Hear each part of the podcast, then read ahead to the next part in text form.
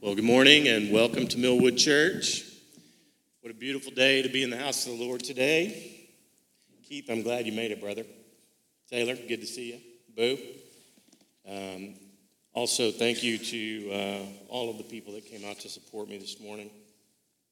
Uh, generally, I do announcements, and I wasn't able to do that this morning. Misty barged right in. Thank you for that, Misty. But uh, it was brought to my attention that uh, the 11th of November is Veterans Day, and I want to recognize the veterans and the service and the sacrifices that they made. Um, please keep the veterans in your hearts and in your prayers. Hello, Cooper. uh, on uh, Veterans Day. Glad you guys could come.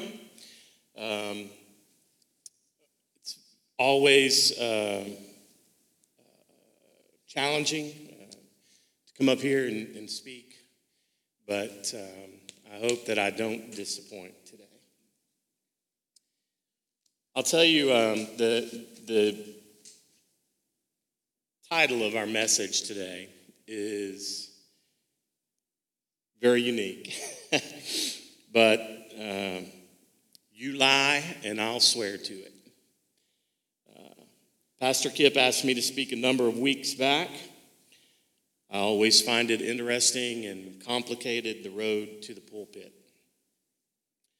I've had this message that I've been working on, seems like forever.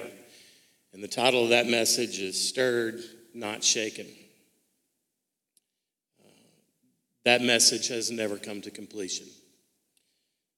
As usual, my Creator seems to always have a, a different message for me to deliver. Um, I will say that um, Brian already delivered it. It was about fear, so hey, uh, we can all go home. Uh, I know that God knows my heart, and I know it's funny how the message that He gives me always seems to cause me more self examination than anything else. At times, it can be really difficult to face myself in the mirror after going through the process. Conviction is a very difficult and hard thing to swallow. Testimony usually follows conviction, and I am acutely aware at how powerful testimony can be in the walk of a Christian. There is no denying the power of a seed planted.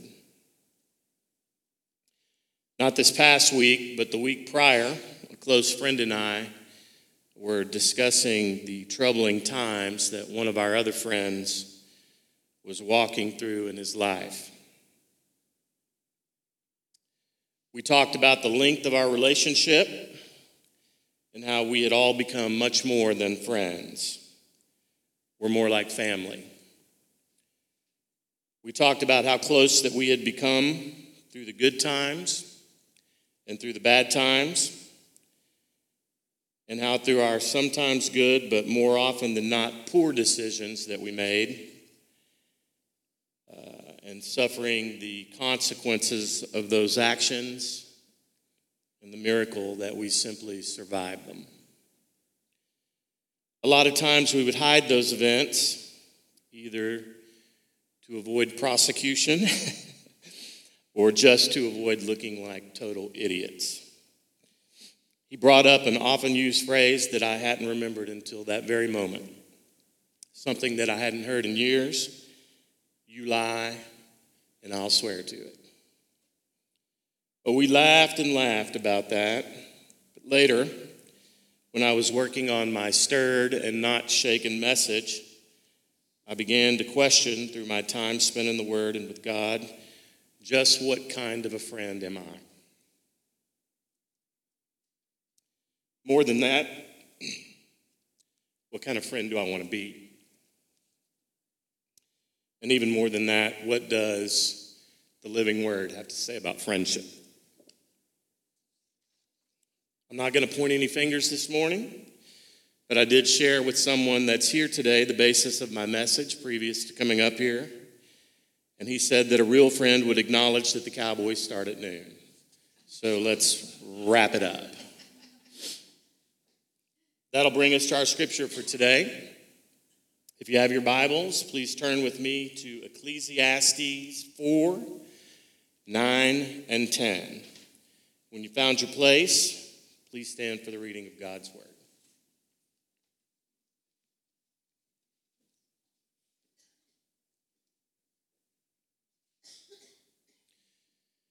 If you have your place, please say amen. The Bible says, Two are better than one because they have a good reward for their labor. For if they fall, one will lift up his companion. But woe to him who is alone when he falls, for he has no one to help him up. Let's go to the Lord. Father, we're thankful to you for the reading of your word this morning. Lord, I pray that you find my words pleasing and acceptable to you. I ask that you would give this congregation ears to hear, minds to comprehend what you have given me to share with them today, God. Block out anything that isn't from you. I ask these things in the powerful name of Christ Jesus, and all God's people said,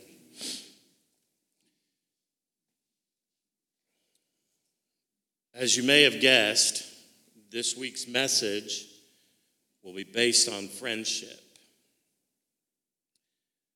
I believe that God created man to be first in friendship with Him and then to be in friendship with others.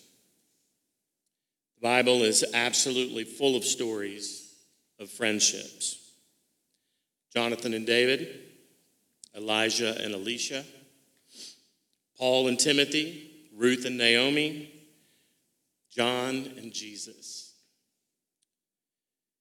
Before I go any farther, I want to say that I'm extremely grateful for the friends that I have in my life. I'm painfully aware of how difficult it can be to be a friend to me. I'm thankful the people that God has put into my life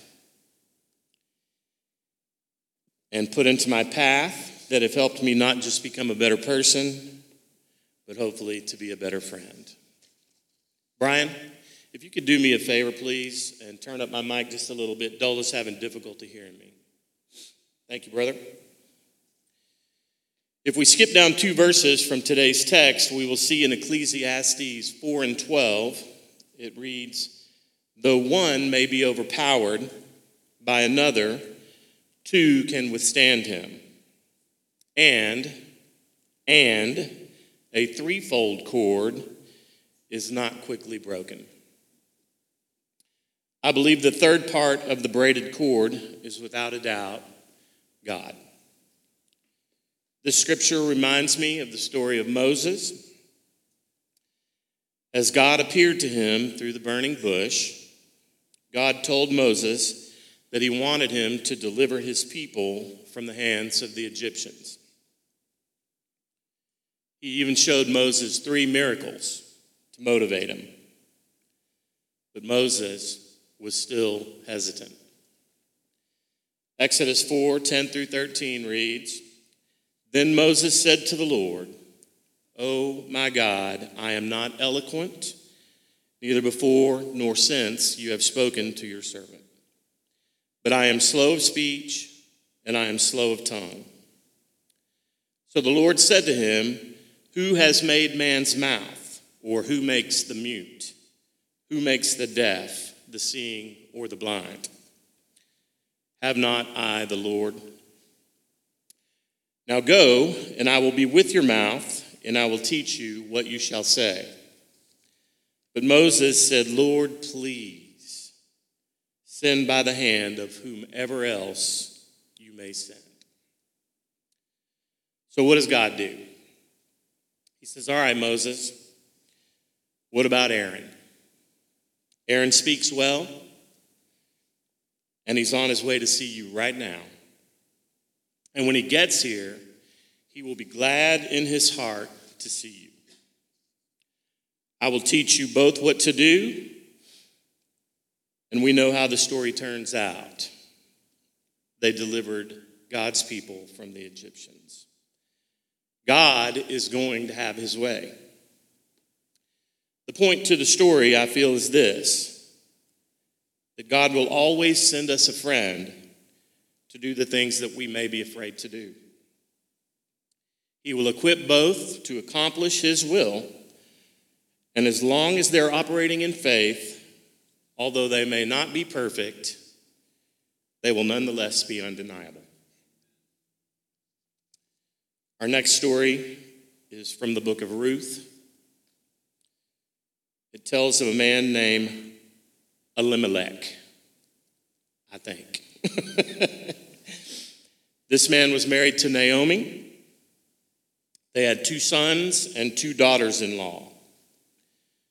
The sons were named Mahlon and Chilion, and the daughters in law were named Orpah and Ruth.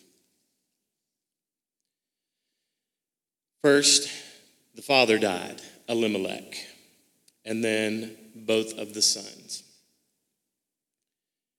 Naomi was devastated. Life had dealt her a crushing blow. She was left hopeless and feeling that even God had turned against her. In her despair, she told her daughters in law to return to their families. She felt she had no future to offer them. Orpah did just that. Ruth refused. Ruth clung to Naomi. Ruth 1 16 and 17 tells us, But Ruth said, Entreat me not to leave you. For wherever you go, I will go. Wherever you lodge, I will lodge. Your people will be my people, and your God will be my God. Where you die, I will die, and there I will be buried. The Lord do so to me, and more also, if anything but death part us. Ruth was ride or die. She was the best friend you could have. Ruth knew that Naomi was setting out towards Judah with absolutely no promise of prosperity. Ruth could have just gone back to her family, but instead she chose friendship. Ruth willingly entered into an unknown situation with an unknown outcome because of her love for her friend. Proverbs 17 and 17 tells us a brother, in Ruth's case, a sister, is born for adversity, and that a friend loves at all times. Everybody say all. Ruth boldly proclaimed if it's going to happen to you, it's going to happen to us. That is true friendship. I believe that true friends will place themselves right in the middle of one another's challenges. They're not going to stay in their safe and comfortable surroundings and be like, oh, I'm going to be praying for you. They're not going to send the prayer hands emoji. They're going to drop what they're doing and they're going to show up. True friends will walk through the fire with you. I'm ashamed to say that I have failed my friends more than once in this area. I have a really, really close friend that lost a child this past week. Their son was 34. My friend reached out to me when he got the news. It was evident that he wasn't able to talk about it at the time. So just before we got off the phone, I asked for his wife's cell phone number. I prayed for that family. I asked God to give me the words. I asked repeatedly. I got nothing. I finally reached out days later and I didn't get an answer. I simply left them a message. I said how sorry I was. I left a message telling them both that I love them. I left a message acknowledging their devastation. But as a friend, I failed. I didn't show up. I'll forever regret that.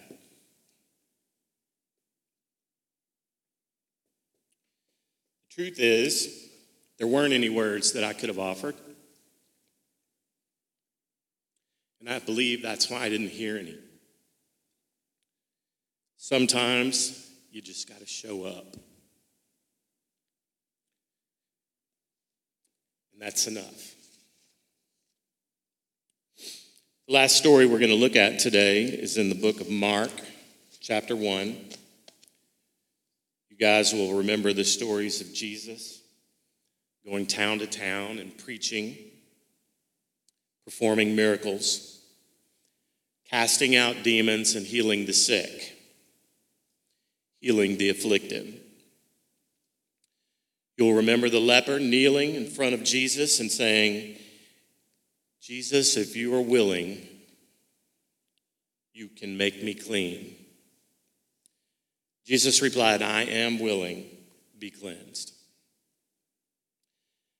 Afterwards, Jesus strictly warned the man See that you say nothing to anyone, but go your way, show yourself to the priest, and offer for your cleansing those things that Moses commanded as testimony to them.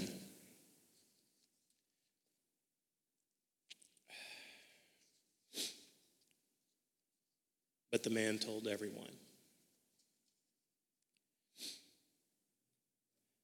By doing this, it made it difficult for Jesus to enter the cities.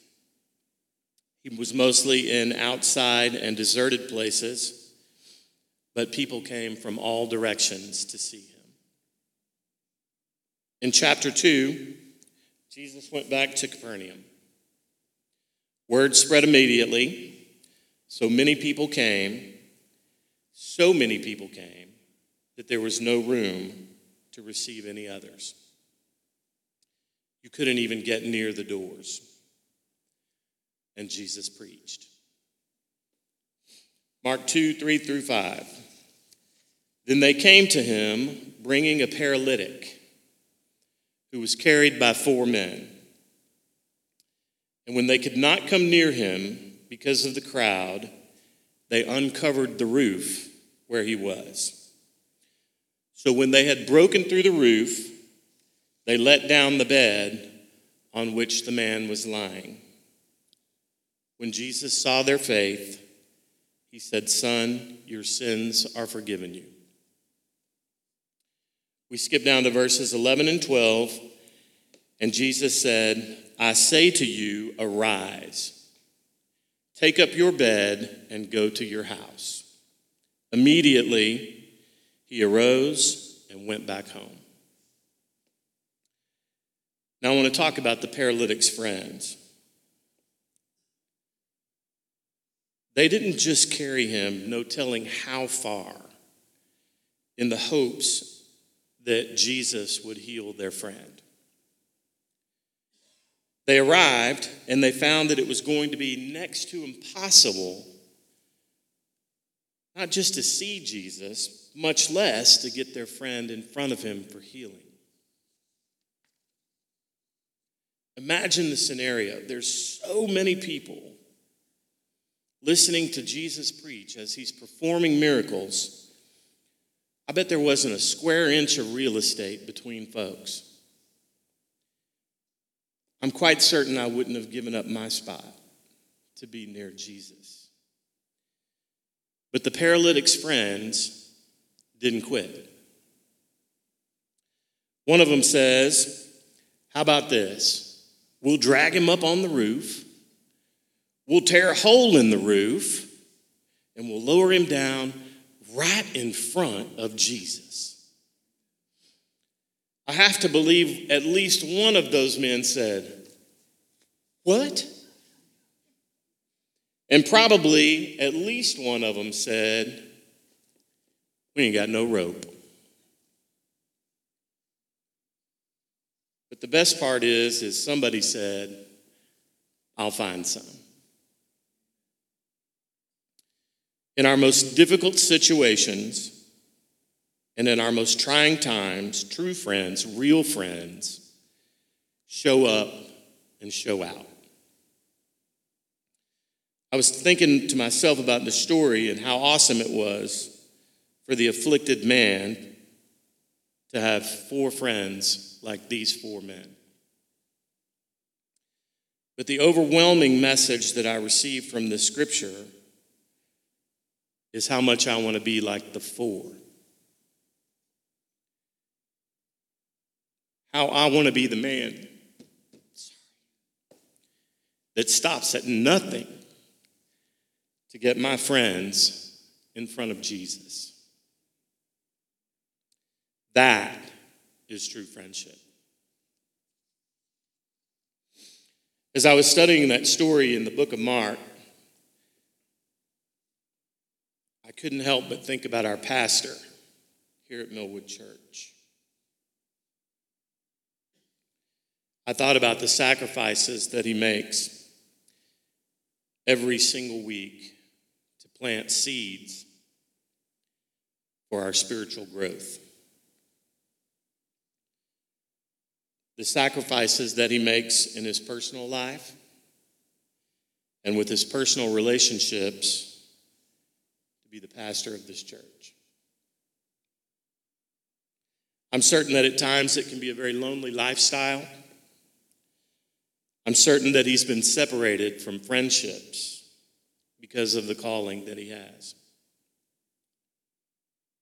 He's not the man that says, You lie and I'll swear to it. I love him and I respect him for his resolve and his commitment to this church. And I want to refer you to Galatians 6 1 through 6. In this passage, Paul focuses on how those in Christ should treat one another, how we are to restore those caught in sin with gentleness and humility, and that we are to carry one another's burdens. But interestingly, when we reach verse 6, it reads, Let him who is taught the word share all good things with those who teaches it. I think it's easy to interpret that passage as maybe the pastor's salary, but the scripture clearly states all good things. I have to believe that this includes companionship, this includes friendship, and moreover, this includes time.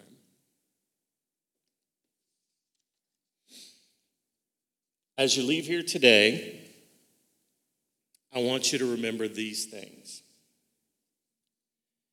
God has planned friendships for each of us to help us accomplish His will.